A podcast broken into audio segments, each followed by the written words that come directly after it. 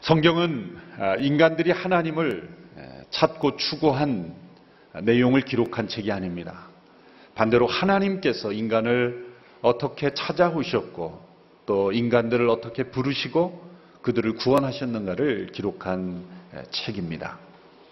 아담의 타락 이후에 인간들은 끊임없이 하나님을 피하고 도망하였고 외면하였고 그리고 하나님을 배역하였습니다. 그러나 긍휼에 풍성하신 하나님은 인간들을 버리지 아니하시고 그들을 찾아오시며 추적하시고 그리고 그들을 구원하셨습니다. 에베소서에서 우리가 발견하는 놀라운 사실은 인간을 구원하시는 하나님의 계획이 인간이 타락한 이후에 세워진 대책이 아니라 인간이 타락하기 전에 그리고 세상이 창조되기도 전에 하나님께서 세우신 창세전에 세우신 놀라운 구원 계획이라는 것이죠. 이것은 놀라운 신비요, 놀라운 비밀입니다. 이 놀라운 비밀과 신비를 깨닫고 사도 바울은 하나님을 찬양하고 있는 것입니다. 에베소서 1장 3절에서 14절까지는 이 삼위일체 하나님의 놀라운 구원의 계획에 대해서 우리의 명확하게 논리적으로 우리에게 설명하고 있습니다. 영원하신 그 삼위일체 하나님께서 창세 전에 인간을 구원하시기 위한 계획을 서로 논의하셨다라는 것을 성령 안에서 사도 바울은 깨닫게 된 것입니다. 삼위일체 하나님께서 각 인간의 구원을 위해서 그 역할을 담당하셨다는 거죠. 삼일체 하나님이 함께 역사하시지만 그 주된 역할을 나누어 서로 협의하시고 그리고 그 역할을 감당하셨다는 것입니다. 성부 하나님께서는 그 구원 계획을 창시하시는 분으로서 그 구원을 위하여 일하셨습니다. 그리고 성자 하나님께서는 그 구원의 계획을 실행하심으로 십자가에서 못 박혀 죽으시고 그리고 죽은 자 가운데 다시 살아나심으로 인해서 그 구원의 계획을 실행하셨습니다. 그 구원을 이루신 것이죠. 그리고 성령 하나님께서는 그 이루신 하나님의 구원을 우리 각 사람들에게 전달하시고 깨닫게 하시고 적용하시고 또 전파하시는 역할을 성령 하나님께서 하시는 것입니다. 그래서 3절로 6절까지는 성부 하나님께서 이루신 일, 7절로 12절까지는 성자 하나님께서 이루신 일, 그리고 13절, 14절은 성령 하나님께서 이루신 일, 이렇게 명확하게 그 하나님께서 이루신 일을 기록하고 있습니다. 그리고 매 단위마다 마지막 구절은 하나님의 영광을 찬미하는 것으로 어, 끝맺고 있는 아주 논리적이고 또 구체적인 하나님의 사역을 잘 우리에게 기록하고 있습니다. 이 삼위일체 하나님의 놀라운 구원의 일을 그가 깨달으면서 사도 바울은 감옥 속에서도 하나님을 찬양하고 있고 하나님을 송축하고 있고 우리 하나님이 베푸신 그리스도 안에서 베푸신 그 놀라운 하늘에 속한 신령한 복들로 인하여 그는 감격하고 기뻐하며 즐거워하고 있는 것입니다. 우리가 받은 이 구원을 묵상할 때 그것은 우연히 생긴 일도 아니요. 내가 선택해서 이루어진도 아니요. 삼위일체 하나님의 놀라운 구원 계획에 따라서 우리에게 이루어진 놀라운 축복인 것을 우리 기억하고 우리가 감격할 수 있게 되기를 바랍니다. 특별히 구원 계획을 찬양할 때 그리스도 안에서라는 단어를 계속 반복하고 있는 거죠.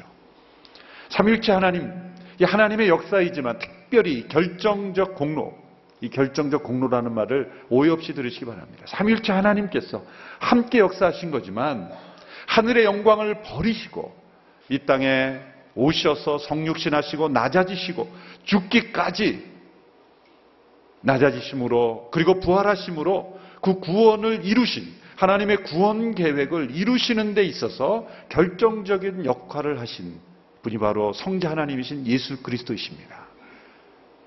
만일 성자 하나님께서 자신을 낮추시고 하늘의 영광을 버리고 이 땅에 오시지 아니하시고 그리고 십자가에 죽기까지 순종하지 않으셨다면 이 구원의 계획은 이루어질 수가 없는 거죠.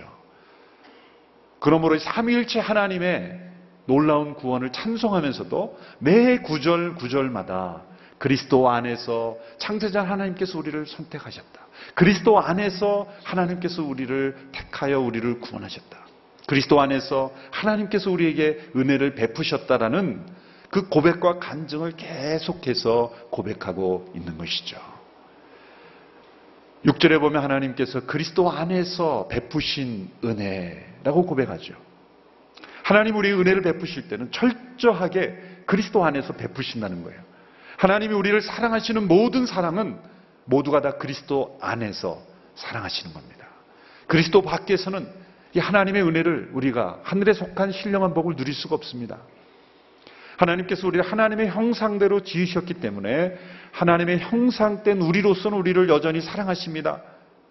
그러나 우리 안에는 죄와 오염과 타락이 있습니다. 부패함이 있습니다.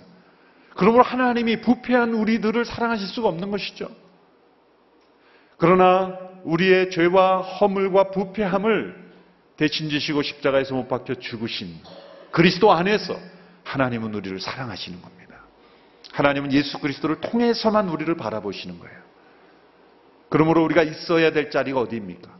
예수 그리스도 안에 있어야 되는 겁니다. 그리스도 안에 있지 않으면 이 하늘에 속한 신령한 복이 우리에게 주어지지 않는 거죠. 예수님께서 이미 요한복음 15장에서 말씀하셨죠. 너희가 나를 떠나서는 아무것도 할 수 없습니다. 그리스도 밖에서는 이 하나님의 복을 누릴 수가 없는 것입니다. 그리스도 안이라는 것은 무엇입니까? 단지 교회의 멤버십을 가지고 있다는 것이 아닙니다. 교회 멤버십은 보이는 교회입니다. 조직된 교회, 이 세상의 한 공동체로서의 교회입니다. 그리스도 안이라는 것은 바로 보이지 않는 교회입니다. 보이지 않는 교회. 이것은 단지 어떤 세상적인 조직체 이론이 된다는 것이 아니라 실제 영적인 실제, 보이지 않는 그리스도의 몸의 일부가 되는 것, 하나님의 자녀가 되는 것, 하늘의 백성이 되는 것, 그리고 그리스도와 연합된 자로 살아가는 것, 보이지 않는 교회의 한 이론이 되는 것. 그리스도께서 내 안에 계시고 내가 그리스도 안에 거하는 이 그리스도 안에 거하는 삶이 될 때 바로 하늘에 속한 신령한 복, 삼일째 하나님이 이루신 놀라운 구원의 축복이 우리에게 날마다 임하는 것입니다. 우리가 왜 기도할 때마다 예수 그리스도의 이름으로 기도한다고 고백합니까? 이것은 주문처럼 외우는 것이 아닙니다. 예수 그리스도의 이름으로 기도한다는 것은 우리의 모든 삶이 하나님과 나와의 모든 교제가 예수 그리스도 안에 있을 때만 하나님이 받으신다는 것을 고백하는 겁니다.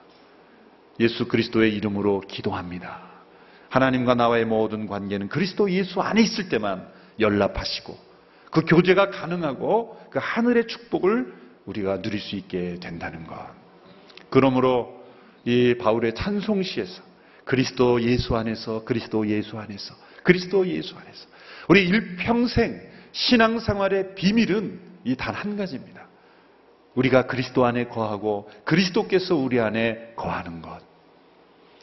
이 그리스도 안에 거한다는 것이 무슨 의미인지를 깨닫고 체험할 때 우리는 삼위일체 하나님께서 계획하시, 실행하시고 우리에게 나누어 주신 축복을 우리가 매일매일 누릴 수 있게 되는 것입니다. 오늘 본문은 특별히 하나님의 구원 계획 가운데 성자 하나님, 예수 그리스도께서 이루신 구원, 이 우리의 구원을 위해서 성자 하나님께서 행하신 일을 우리에게 기록하고 있습니다. 그것은 바로 우리를 구속하신 것입니다. 성경에서는 그 시대와 문화에 따라서 우리의 구원을 설명하기 위해서 여러 가지 다양한 단어를 통해서 어, 우리에게 구원을 설명합니다. 이런 단어들은 구원을 다른 시각으로 또 그 문화와 시대에 따라서 어, 더 쉽게 이해하기 위해서 어, 채택된 단어들이죠. 화목이라는 단어가 있습니다. 구약에 많이 등장하죠. 이 화목이라는 단어는 인간이 하나님의 진노 가운데 처해 있기 때문에 하나님의 진노가 어떻게 해결될 것인가에 초점을 둔 거죠. 구약의 제사 제도에 보면 화목 제사가 나와 있고 그 제사 제도를 통해서 하나님과 인간이 화목될 수 있음을 우리에게 보여주고 있습니다. 그래서 모든 종류의 제사는 다 화목 제사가 되는 것이죠. 여러 가지 제사의 종류가 있지만 그 목적은 하나님과의 화목인 것입니다. 화목 그것은 종교적 영역, 제사의 영역에 있어서 쓰여지는 성전에서 사용되는 용어입니다. 예수 그리스도의 십자가를 통해 우리는 하나님과 화목하게 된 것입니다. 우리에게 쏟아질 모든 진노가 예수 그리스도의 십자가에 쏟아짐으로써 우리가 구원받은 것. 우리에게 쏟아지지 아니한 것. 바로 그때 우리는 하나님과 화목하게 되었다 설명할 수 있는 것입니다. 신약의 로마서를 중심으로 해서는 의롭게 되었다, 칭의, 의롭게 된다라는 그런 단어가 많이 등장합니다. 그것은 법정에서 주로 사용되는 용어죠. 어떤 죄와 허물이 있지만 재판관이 무죄를 선언합니다. 스가랴 3장에 보면은 대세상 여호수아가 더러운 옷을 입고 있는데 사단이 고소하고 있는데 하나님은 재판장은 무죄를 선언합니다. 죄가 없다고 선언하는 거예요. 우리가 받은 구원은 우리가 무죄하기 때문에 죄가 없다는 것이 아니라 허물이 없다는 것이 아니라 죄와 허물이 있음에도 불구하고 하나님께서 예수 그리스도의 십자가를 근거해서 우리를 의롭다고 선포하시는 거예요. 무죄를 법정에서 선포하시는 거예요. 그러므로 우리가 의롭게 된 거예요. 그래서 덧입혀진 의, 예수 그리스도를 통해 덧입은 의라고 설명을 하는 거예요. 그것은 법정에서 주로 사용되는 용어인 거죠. 또 화해라는 단어가 있습니다. 화해. 이것은 아주 친밀한 관계가 깨어졌다가 다시 회복되는 것을 의미하죠. 원래 인간과 하나님의 관계는 너무나 친밀한 관계입니다.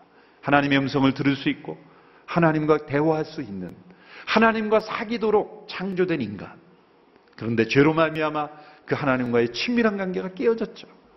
예수 그리스도의 십자가로 말미암아 이제 우리는 다시 하나님과 화해가 된 거예요. 이것은 가정과 어떤 친구라는 친밀한 관계 속에서 사용되는 용어가 화해라는 단어입니다. 오늘 7절에 등장하는 이 구속이라는 단어. 이것은 구원을 설명하는 또 다른 그 시대 문화의 용어입니다. 사실 이 구속이라는 단어 오늘 이 시대의 사람들은 참 이해하기 힘듭니다. 화목도 이 제사 용어이기 때문에 오늘날 이, 이 구약의 제사 제도가 없는 우리 시대는 참 이해하기 힘들죠. 그래서 이해하기 쉬운 것이 칭의, 의롭게 된다는 것과 그리고 화해 이런 단어들은 우리 시대 문화에도 그대로 적용이 돼요. 근데 우리 시대에 가장 참 적용하기 힘든 단어 중에 하나가 구속이라는 단어예요. 이것은 뭐 검찰에 구속된다 그런 구속이 아니죠.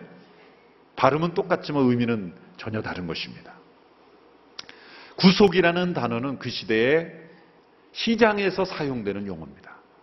비즈니스 용어죠. 상업적인 용어입니다. 이 성경의 이 구속이라는 단어의 의미를 우리가 이해하기 위해서는 특별히 로마 시대에 그 많은 사람들이 노예로 팔려가고 또 노예로 어, 노예가 돼서 사고 팔아지는 그 시대를 우리가 상상해 보아야 합니다. 로마 시대에는 약 600만 명 이상의 노예가 존재했다 그랬죠. 아주 흔한. 그래서 시장이 열리면 그 시장을 그 헬라어로 아고라라고 하죠. 요즘도 뭐 인터넷에 보면 아고라라는 그 어, 사이트가 있으면 아니죠. 그게 시장이란 뜻입니다. 근데 아고라에는 반드시 노예 시장이 있었어요. 그래서 노예를 사고 판다는 걸 아고라조라고 말할 정도로 노예를 매매하는 것이 그 시장의 로마 시대 아주 주된 그런 시장의 역할이었죠. 누군가의 빚을 졌는데 빚을 갚지 못할 때는 그 빚에 해당되는 만큼 몸으로 노예살이를 통해서 그 빚을 해결하는 일이 상당수 많았던 시대.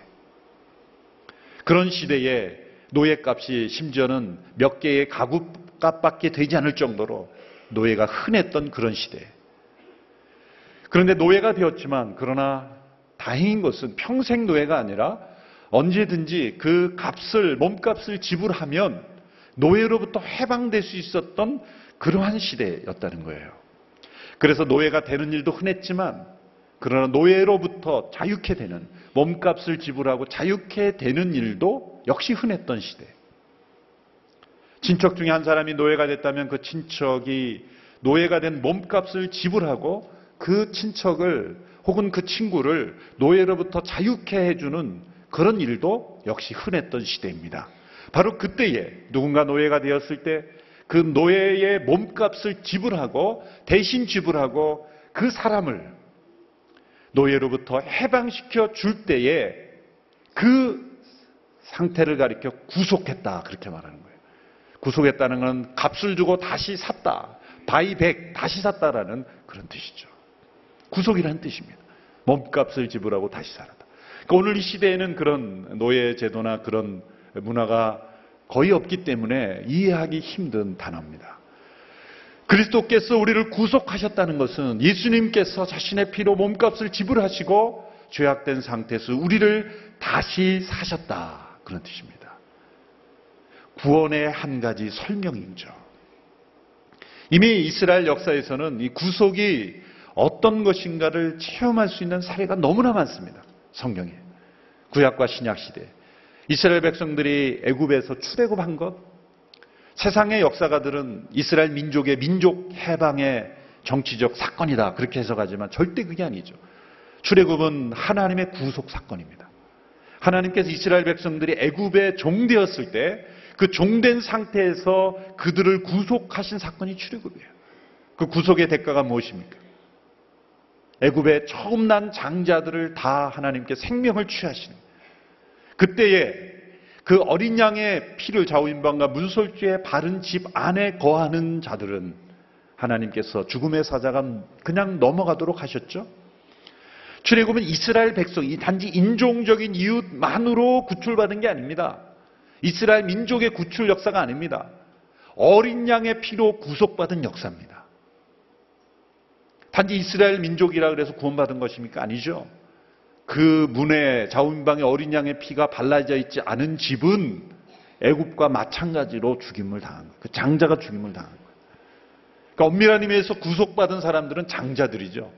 그래서 6월절을 예식을 할 때 이스라엘 민족은 모든 처음 난 장자들은 다 하나님께 드려진 사람들이다. 하나님께 속한 자들이다. 그렇게 특별히 구별했죠. 출애굽은 이스라엘 백성을 구속하신 사람, 하나님의 역사입니다. 그래서 그 10계명을 보면은 10계명, 1계명을 주시기 전에 하나님 출애굽 20장 이렇게 말씀하죠. 나는 너를 애굽에서 이끌어낸 하나님 여호와다.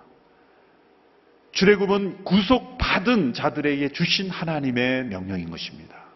내가 너를 구속했으니 너는 나의 것이다. 그러므로 이렇게 살아라. 라고 주신 것이 하나님의 율법이에요. 율법을 지킴으로 하나님의 백성이 된다는 것이 아니라 구속받았기에 이렇게 살아라고 주신 것이 하나님의 율법인 거예요. 그 율법의 내용에 보면 구속의 사례들이 얼마나 많은지 모릅니다.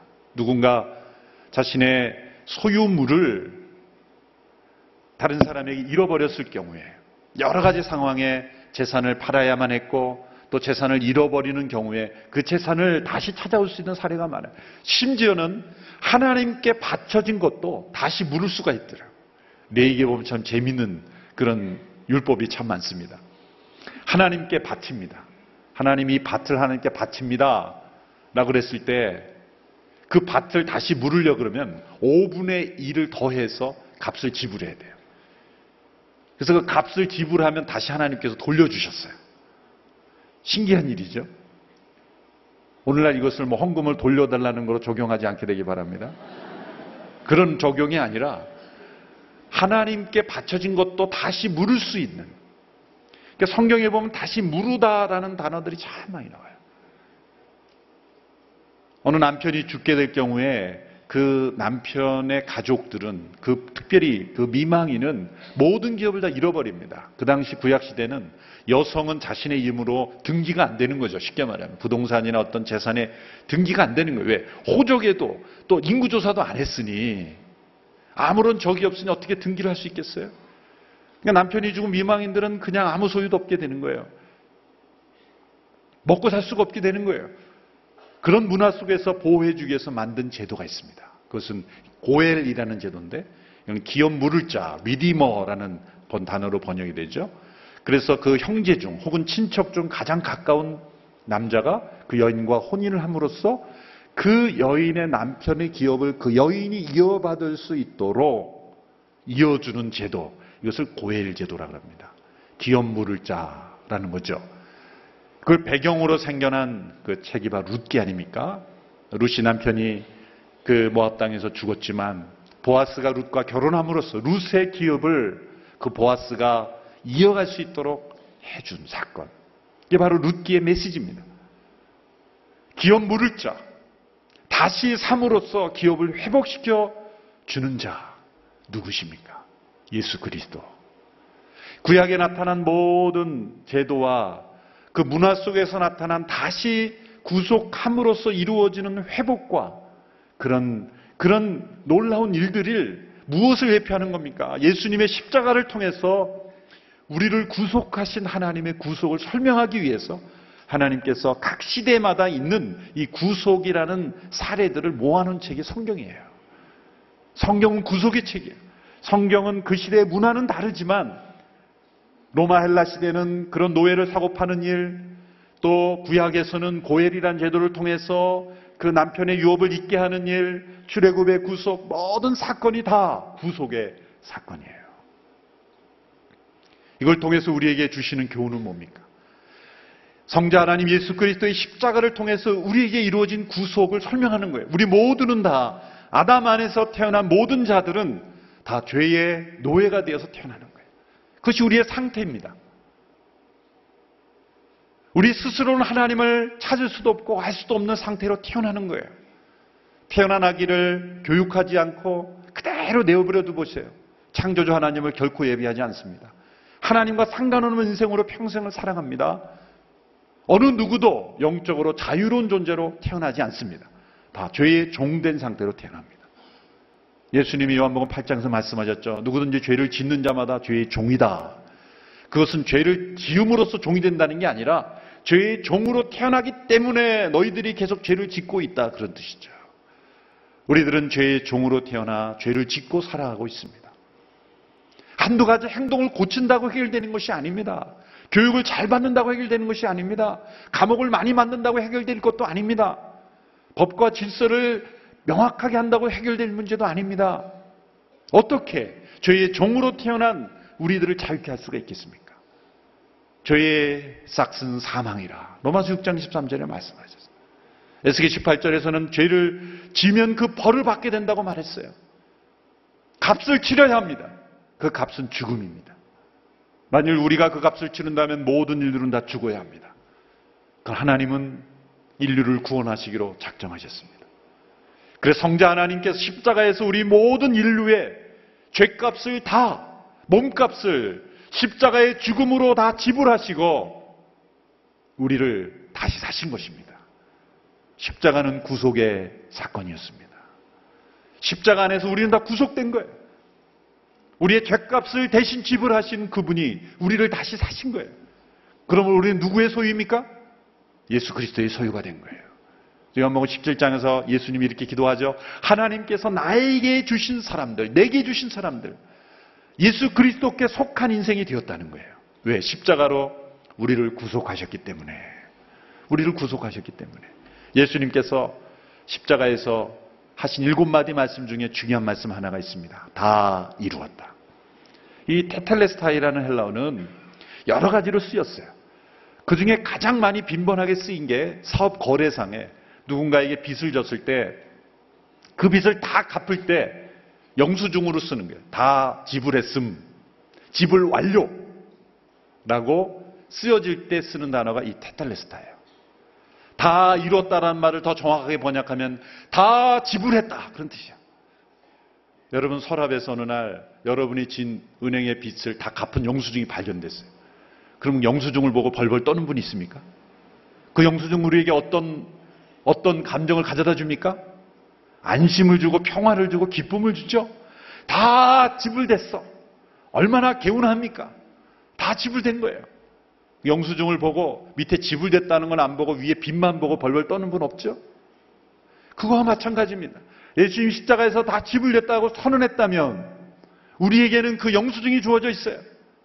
골로새에 보면은 그 의문에 쓴 등서를 다 도말하였다. 이거는 빚이 있는데 빚 문서를 폐기시킨 게 아니라 다 지불되었으므로 이제는 버려질 수 있게 되는 거예요. 우리의 모든 죄값이 그리스도의 십자가로 다 지불되고 우리는 자유케 됐음을 믿으시기를 바랍니다.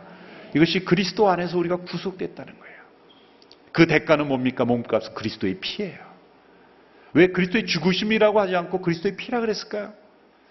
그는 구약의 모든 희생제사와 다 동물의 피를 통해 우리를 구속하고 우리를 대속했다는 걸 보여줬죠. 그러나 그 피는 한계가 있어요.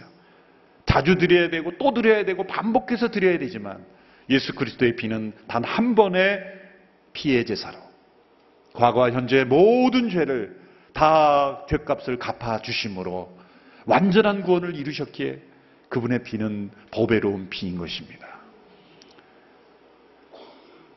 불의함이 없으신 의로우신 피요. 하나님의 아들의 피요. 우리를 구속하신 피인 것입니다. 그의 피로 우리가 구속받은 것입니다.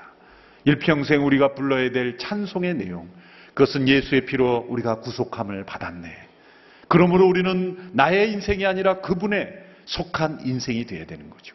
그분 안에서 살아가는 인생이 되어야 될 줄로 믿습니다. 이것이 바로 성자 하나님께서 이루신 구속의 놀라운 사건인 것입니다. 이 구속은 우리가 현재 누릴 수 있는 체험이에요. 그래서 구속 받았습니다. 구속 곧 죄사함을 얻었습니다라고 할 때 그 시제가 현재형을 썼어요. 놀라운 것입니다. 현재 우리가 매일 순간 매 순간 체험하는 거예요. 과거에 한번 받은 것으로 우리가 유지되는 것이 아니라 장차 받을 것이라고 말하는 것도 아니요. 현재 매일매일 순간순간 누리는 체험. 이 구속의 체험은 순간순간. 우리가 인세상을 살아갈 때 죄 가운데 있는 우리 모두는 그리스도의 십자가 앞에 나아가 매일매일 이 구속을 체험해야 되는 체험이라는 것입니다. 어떻게 우리가 이러한 구속의 축복을 누리게 되었습니까? 오늘 말씀에는 이렇게 고백합니다. 우리는 하나님의 은혜의 풍성함을 따라 은혜의 풍성함을 따라 그분의 은혜가 얼마나 풍성합니까? 가까스로 우리를 구원하신 것이 아닙니다. 풍성한 은혜로 우리를 구원하신 거예요. 넘치는 은혜로 우리를 구원하신 거예요. 풍성하다는 걸 어떻게 합니까? 언제 은혜가 베풀어졌는가를 보면 알아요. 우리가 순종할 때가 아니에요. 하나님을 예배할 때가 아닙니다. 하나님께 불순종하고 무시하고 배반하고 외면하고 인정하지 않고 감사하지 않을 때 받은 은혜를 은혜로 여기지도 않을 때 우리에게 은혜를 베푸신 거예요. 그래서 풍성한 거예요. 우리는 누군가의 은혜를 베풀 때 나를 배반하고 의심하고 또 거역하고 불순종하는 자에게 은혜 베풀고 싶습니까? 만약 그런 은혜를 베푼다면 풍성한 은혜예요. 근데 대로 우리의 은혜는 받을 만한 사람들에게만 베풀죠. 그래서 빈약한 은혜입니다. 우리의 은혜는. 그러나 하나님의 은혜는 풍성한 은혜예요. 얼마나 큰 값을 치료졌다는 걸 보면 알아요. 예수 그리스도의 피 값을 치루었기 때문에 이 은혜는 풍성한 은혜예요. 사람들은 모든 것을 다 수치로 환산하는 습관이 있죠. 저 깊은 태평양 바다도 우리는 수치를 재요. 저 높은 산도 수치를 잽니다. 그리고 태양과 지구의 거리도 수치를 잴 수 있어요. 얼마나 놀라운 능력이에요. 그런데 우리가 잴 수 없는 것이 있다면, 수치화할 수 없는 것이 있다면 그것이 하나님의 은혜입니다. 하늘을 두루마리 삼고 바다를 먹물 삼아도 다 기록할 수 없는 하나님의 사랑과 은혜. 하나님의 이 풍성한 은혜를 따라서 우리에게 구속이 이루어지는 거예요. 그러나 그것만 있지 않습니다. 이 에베소서에 보면 무엇 무엇을 따라라는 이 표현이 반복돼요. 그래서 에베소서는 정말 한 단어 한 단어를 붙잡으면 시간 가는 줄 모르게 묵상할 수가 있는데 벌써 시간이 많이 흘러서 큰일 났습니다. 7절에 보면은 그리스도 안에서 우리는 하나님의 은혜의 풍성함을 따라 그랬고 9절에 보면 그리스도 안에서 미리 세우신 하나님이 기뻐하시는 뜻을 따라 또 11절에 보면 그리스도 안에서 그분이 원하시는 의도대로 모든 일을 행하시는 분의 계획에 따라 이 세 구절은 우리에게 우리에게 구속이 베풀어질 때 하나님께서 어떤 분이셨기에 가능한지를 설명해 주는 거예요. 은혜가 풍성하신 분입니다. 그런데 만일 은혜는 풍성한데 그 은혜를 베풀 능력이 없어져 보세요. 그 은혜는 아무것도 아니에요. 또 능력은 있는데 부득이하게 그, 그 뜻을 기뻐하지가 않아요. 그것도 온전하지 않은 거예요. 그러니까 이 세 가지가 삼위일체처럼 완벽하게 이루어져야 되는 거예요. 그 마음 속에 극률이 풍성하게 일어나야 하고 은혜가 풍성해야 되고 그리고 그것을 기뻐해야 돼요. 그리고 그것을 실행할 수 있는 절대적 능력이 있으셔야 돼요. 만일 은혜는 풍성한 능력이 없거나 능력은 있는데 그런 긍휼이 풍성하지 않거나 하면 우리에게 구원의 구속은 이루어지지 않는 거예요. 근데 우리 하나님은 어떤 분입니까? 긍휼에 풍성하신 은혜 풍성하신 하나님이 그 모든 것을 기쁘게 여기셨어요. 그 기쁘신 뜻이라는 것은 최우선적인 뜻이라는 거예요. 그 무엇보다도 가장 먼저 이루고자 간절히 원하는 뜻이라는 게 기쁘신 뜻이라는 거예요. 이 세상에 어떤 일보다도 하나님은 그것을 가장 원하셨던 거예요. 그리고 그것을 주권에 따라 모든 것을 마음에 원하는 대로 의도에 따라 역사를 주관하실 수 있는 그 하나님의 절대 주권에 따라서 그 구속을 이루신 것. 이 세 가지가 이루어졌기에 그 하나님의 뜻과 하나님의 능력과 하나님의 선하신 뜻을 따라 하나님의 풍성한 은혜를 따라 우리에게 구속이 베풀어 주신 것. 이것을 통해서 우리는 하나님을 찬양할 수밖에 없습니다. 그 결과가 무엇입니까? 오늘 7절에서는 구속 곧 죄사함을 얻었다. 그랬어요. 구속이 곧 죄사함이다 표현했지만 사실은 구속이 곧 죄사함은 아니에요. 구속이 전부 죄사함은 아닙니다. 죄사함을 포함하고 있을 뿐이에요. 구속받은 결과의 첫 번째 열매는 죄사함이에요. 죄를 용서받는 거예요. 그런데 거기서 머무르지 않습니다. 죄사함을 받고 단지 지옥에 가는 것만이 구속의 결과 열매는 아닙니다.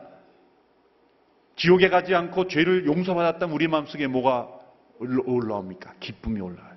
평안이 올라와요. 그리고 하나님과 멀어졌던 관계가 회복이 되는 거예요.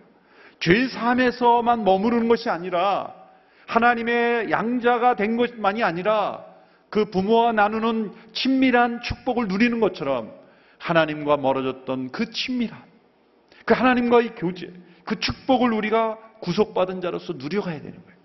그리고 마지막에 열매가 있어요. 오늘 본문에 10절에 그 열매가 나와 있는데 8절부터 10절까지를 우리 한 목소리로 함께 읽어보도록 하겠습니다. 시작. 하나님 우리에게 모든 지혜와 총명을 넘치게 하셔서 그리스도 예수 안에서 하나님이 기뻐하시는 뜻을 따라 하나님의 뜻의 비밀을 우리에게 알리셨습니다. 이는 때가 차면 그리스도 안에서 하늘에 있는 것들과 땅에 있는 것들을 모두 통일시키고자 하는 것입니다. 이 구속함의 마지막 열매, 구속함의 마지막 목적, 구속함을 통해서 마루자 마지막 역사 속에 이루시고자 하는 것은 뭡니까? 그리스도 안에서 만물을 통일시키려는 것입니다. 이건 놀라운 비밀이에요. 그러니까 하나님 우리에게 지혜와 총명을 주시지 않으면 절대 깨달을 수 없는 것인데 사도 바울은 감사하고 있는 거예요. 하나님이 이 비밀을 깨달을 수 있도록 지혜와 총명을 주셨다. 우리가 구속받은 것은 단지 재산 받고 우리 개개인의 구원 받는 것 그치는 것이 아니라 이 만물, 만물을 그리스도 안에서 다시 통일시키는 것이다. 이 통일이라는 단어가 참 어려워요. 그래서 우리 단어 말로는 통일 외에는 다른 단어가 없어요. 그런데 이 통일이라는 단어의 의미는 다시 머리를 세우다라는 뜻이에요. 머리를 다시 세워 연결시키다 그런 뜻이에요. 또 요약하다 그런 뜻이 있어요. 예수님께서 내 이웃을 내 몸과 같이 사랑하는 말씀에 율법이 다 이루었다. 그 안에 다 요약됐다는 말이에요. 이 두 단어 다 합당한 단어입니다. 이 단어는 무슨 뜻입니까? 만물이 지금 다 흩어져 있는 거예요. 깨져 있는 겁니다. 부조화와 혼란 가운데 있는 겁니다. 원래 이 만물은 예수 그리스도를 머리로 하여 질서 있게 조화 있게 창조되었어요. 골로새 1장을 보면 만물이 그로 말미암아 창조되었고 그를 위하여 창조되었고 그 안에 서 있도록 되어 있었던 거예요. 그런데 우리가 반역할 때 그것이 깨져버린 거예요. 만물은 지금 재정상이 아닙니다. 로마서 8장에서 썩어짐의 타고 있다 그러잖아요. 그런데 이 구속을 통해서 이제는 우리 개개인의 영혼을 구원할 뿐만 아니라 이 모든 피조 세계, 이 만물을 구속하시는 거예요. 그래서 만물을 예수님을 머리로 하여 다시 재통일을 하는 거예요. 재조정을 하시는 겁니다. 모든 만물의 재질서를 찾게 만드시는 것, 이것이 바로 구속의 마지막 열매인 것입니다. 이것은 아직 이루어지지 않았어요. 그래서 때가 차면 미래를 내다보고 있는 거예요. 미래에 이루어질 구속의 절정입니다. 역사의 요약입니다. 하나님은 이 목적을 향해 역사를 움직여가고 계시다는 거예요.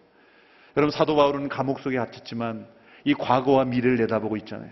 과거를 돌아보면서 무엇을 찬양하고 있어요? 그리스도 안에서 창세 전에 하나님께서 나를 어떻게 택하셨는가를 고백하고 있죠. 현재 내가 그리스도의 피로 구속받은 걸 체험하고 있죠. 미래를 내다보면서는 때가 차면 이제 만물이 그리스도를 머리도 하여 다시 조화 있게 질서 있게 재 통일될 것을 내다보고 있는 거예요. 영원에서 영혼을 내다보고 있는 거예요. 그러므로 하나님을 찬양할 수밖에 없는 거예요. 여러분 우리의 구원은 나만의 구원이 아닙니다. 이 에베소서 1장 9절 9절마다 나라는 단어가 없이 전부 우리라고 했어요. 내가 구원받을 때 나는 나가 내 혼자만 구원받는 게 아니라 그리스도의 몸으로 구원받은 거예요. 우리는 우리로서 구원받는 거예요.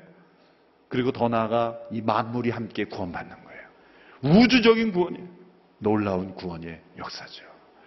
예수님의 십자가는 단지 기독교라는 종교의 울타리에 가둬놓는 그런 종교적인 그런 이슈가 아닙니다. 이것은 만물을 하나님의 질서대로 회복시키는 우주적인 역사의 결론이에요. 그러므로 십자가는 역사의 중심이 되어야 되는 겁니다. BC와 AD를 나누도록 해놓으셨잖아요. 사람이 그렇게 만든 게 아닙니다. 하나님께서 그렇게 만드시는. 십자가는 역사의 중심이요. 십자가는 역사를 완성시키는 하나님의 사건인 것입니다. 만물을 회복시키시고 하나님의 질서대로 만드시는 하나님의 귀한 구속의 역사인 것입니다. 그러므로 12절에서도 사도 바울은 하나님의 은혜의 영광을 다시 한번 찬미하고 있습니다. 이런 우리로 그리스도 안에서 먼저 소망을 가진 우리로 하여금 하나님의 영광을 찬미하게 하려는 것이다. 우리의 찬송의 제목, 찬송의 내용은 우리를 구속하시기 위해 이 땅에 오신 예수 그리스도. 그 십자가로 우리를 구속하셔서 이제는 그리스도 안에서 하나님의 놀라운 은혜를 날마다 누리게 하시고 이제 만물의 구속을 내다보면서 이 온 우주가 하나님의 뜻대로 변화될 것을 내다보는 이 소망을 가진 자로 우리가 살아가는 것. 이것이 바로 그리스도 안에서 우리에게 주신 하늘의 복입니다. 이 복을 날마다 누리며 체험하며 이 복을 통해서 하나님께 찬양하며 경배하며 날마다 기쁨과 감격 가운데 살아가는 귀한 성도님들 다 될 수 있게 되기를 주님의 이름으로 축원합니다. 기도하겠습니다. 우리를 그리스도 안에서 구속하신 은혜를 찬양하며 주님을 송축합니다. 십자가로 우리를 구속하였으니 이제 그리스도의 백성으로 살게 하여 주시옵소서. 만물이 그리스도 안에서 통일되는 날을 바라보며 이 소망을 가진 자로 날마다 주의 영광을 찬미하는 인생으로 승리하며 살아가는 우리 모두가 되게 하여 주옵소서. 예수님의 이름으로 기도하옵나이다. 아멘. 온 세상을 위한 복음의 통로 CGM TV